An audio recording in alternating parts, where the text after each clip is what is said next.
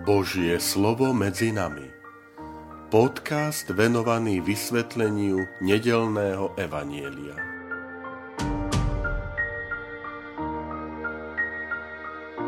Vítajte, milí priatelia, pri počúvaní tohto môjho podcastu. Volám sa František Trstenský, som rímsko-katolícky kňaz, farár a dekan v Kežmarku. 26. marec 5. pôstna nedela.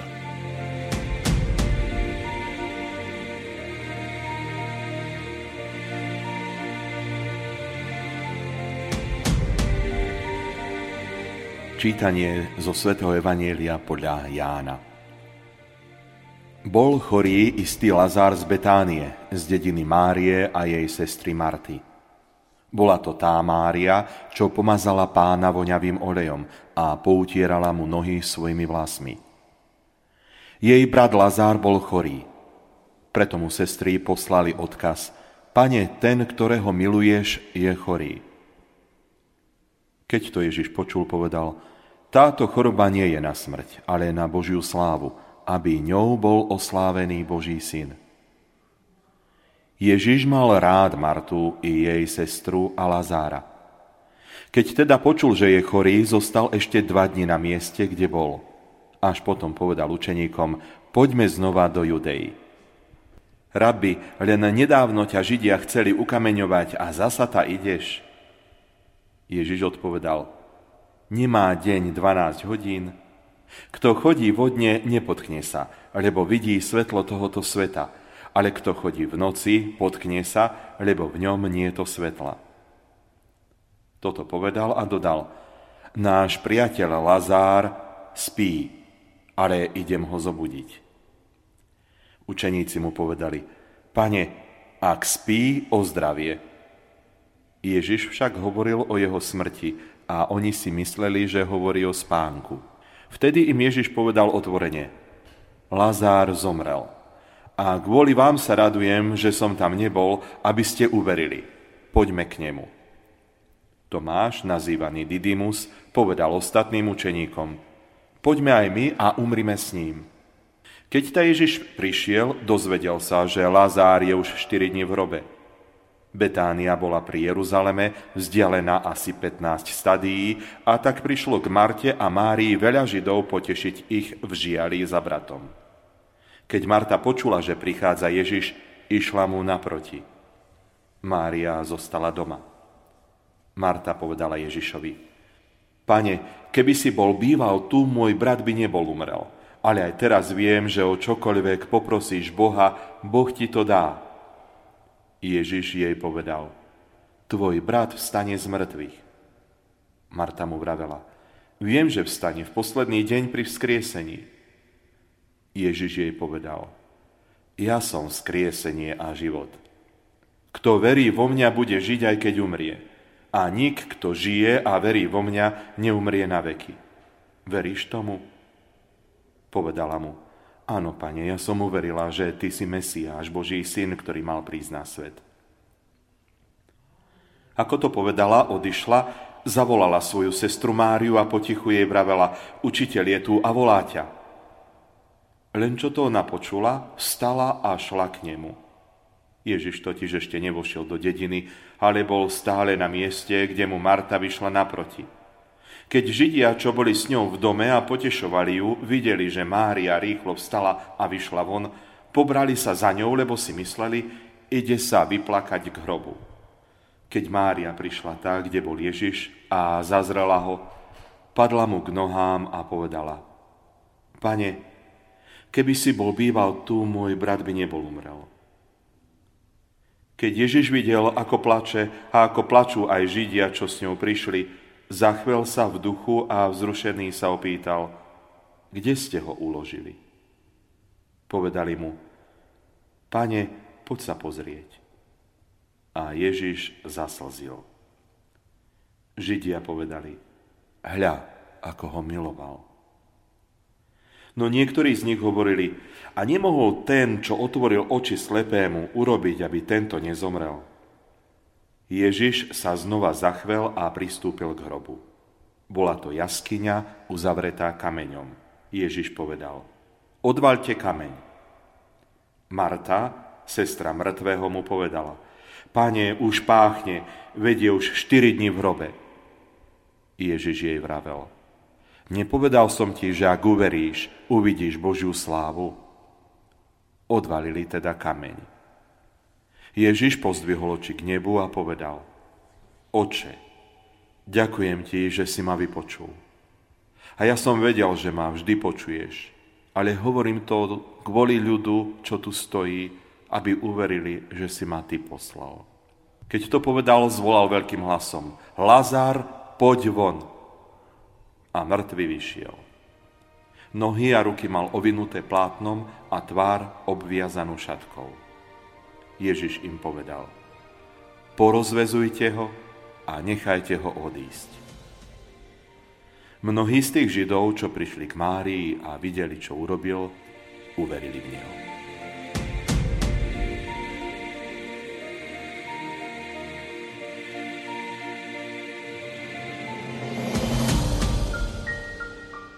Milí priatelia, na úvod vám prezradím, že e, bohoslovcov, ktorých učím v seminári Sveté písmo, Evanielia a Pavlové listy a vôbec spisy Nového zákona, často pozbudzujem k tomu, aby počas Svetej Omše, keď má kňaz na výber, či bude čítať dlhšie alebo kratšie evanílium, aby vždy si vybrali to dlhšie evanílium, pretože aj týmto spôsobom e, ponúkajú e, veriacim možno stretnúť sa s Božím slovom.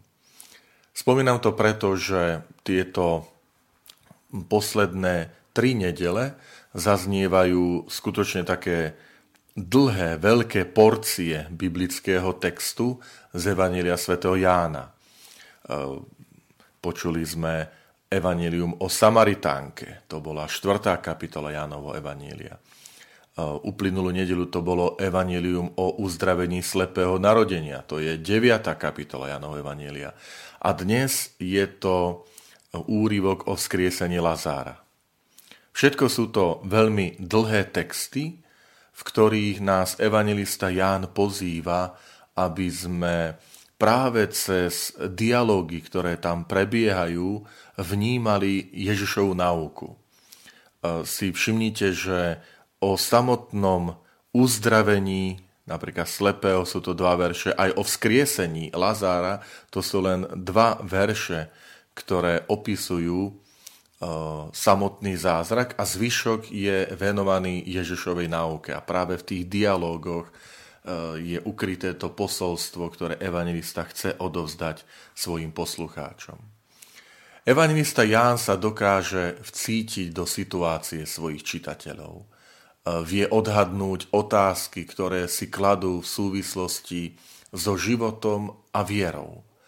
A preto práve v dialógoch, ktoré sú súčasťou Ježišových znamení, lebo takto Ján nazýva Ježišové zázraky, že to sú znamenia, čiže čo, si, čo znamená, čo znamená pre tvoj život, tak v týchto dialógoch často zaznievajú námietky, o ktorých štvrtý evangelista predpokladá, že s nimi zápasia kresťania eh, jeho komunity.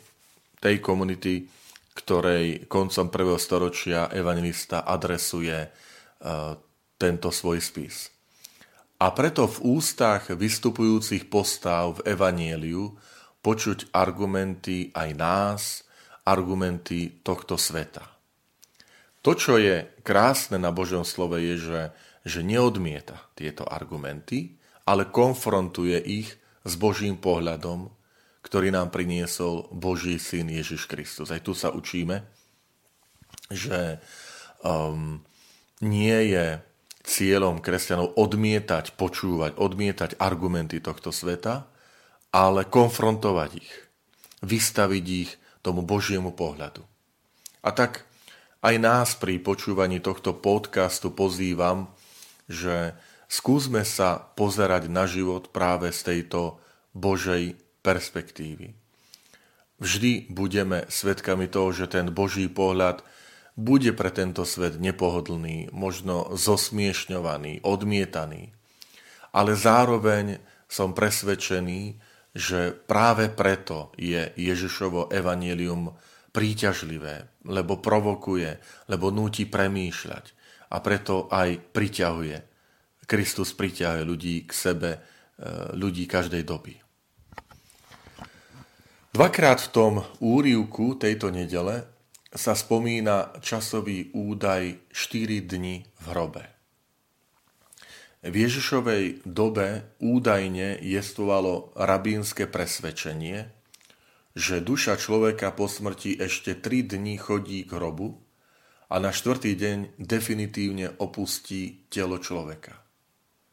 Z tohto pohľadu už potom je pochopiteľná námietka Marty, ktorá povie, Pane, už páchne, vedie 4 dní v hrobe. Čiže je to vyjadrením istej rezignácie v zmysle, tu už nič nezmôže. Jednoducho Ježišu zmier sa s tým, že je koniec.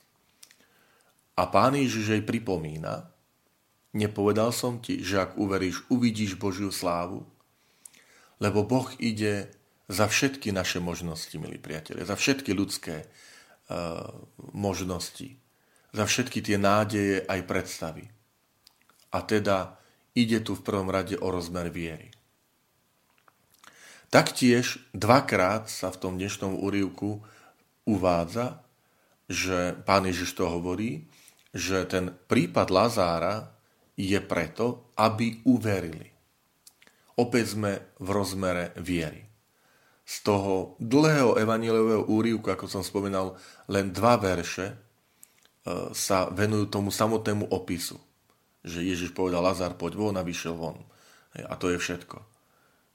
V centre celého úrivku je postoj ku Kristovi. Aký má postoj Marta, Mária, jeho učeníci, aj ostatní, ktorí sú svetkovia skriesenia, že aký majú postoj ku Kristovi. Toto sa opakuje v dnešnej dobe, milí priatelia. V každej dobe.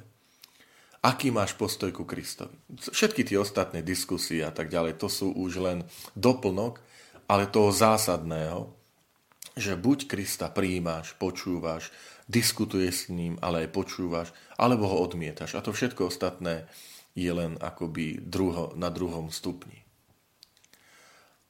Ehm, keď čítame ten úryvok, tak ten príbeh skriesenia nesie akoby dva zásadné rozmery. Tým prvým je odkaz na väčší život. To je jeden z centrálnych posolstiev e, tohto úrivku, lebo vnútri každého z nás je zakódovaná túžba po nesmrteľnosti. A pán Ježiš tam jasne hovorí o sebe, ja som vzkriesenie a život. Čiže cez tento úryvok nás e, Ježiš pozýva pozerať za horizonty tohto života.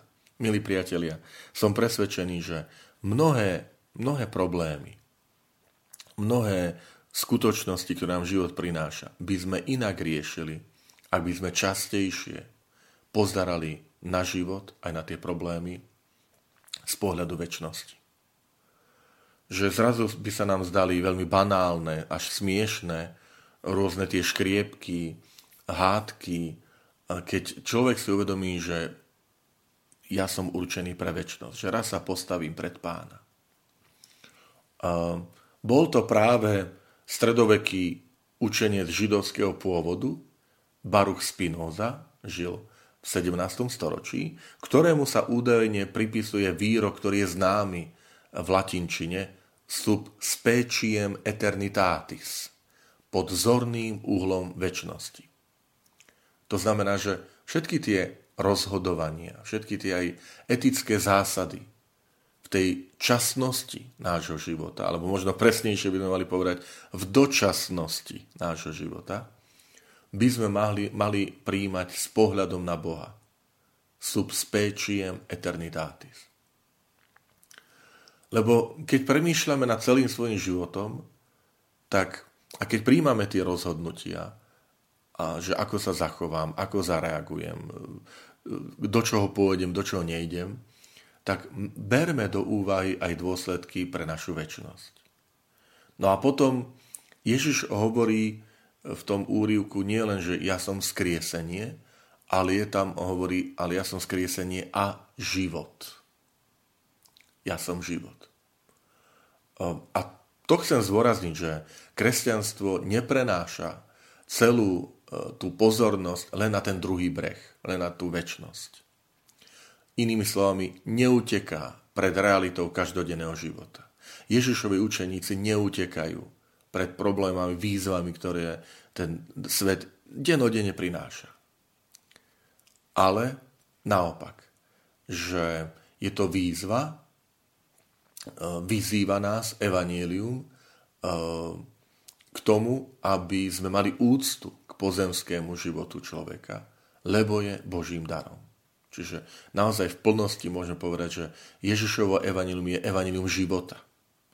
A aj církev svojim ohlasovaním stojí a má stáť na strane života. Milí priatelia, z dnešného evaniliu úrivku vám zo srdca želám práve tieto dva rozmery, ktoré Ježiš nám ponúka. Ja som skriesenie a život.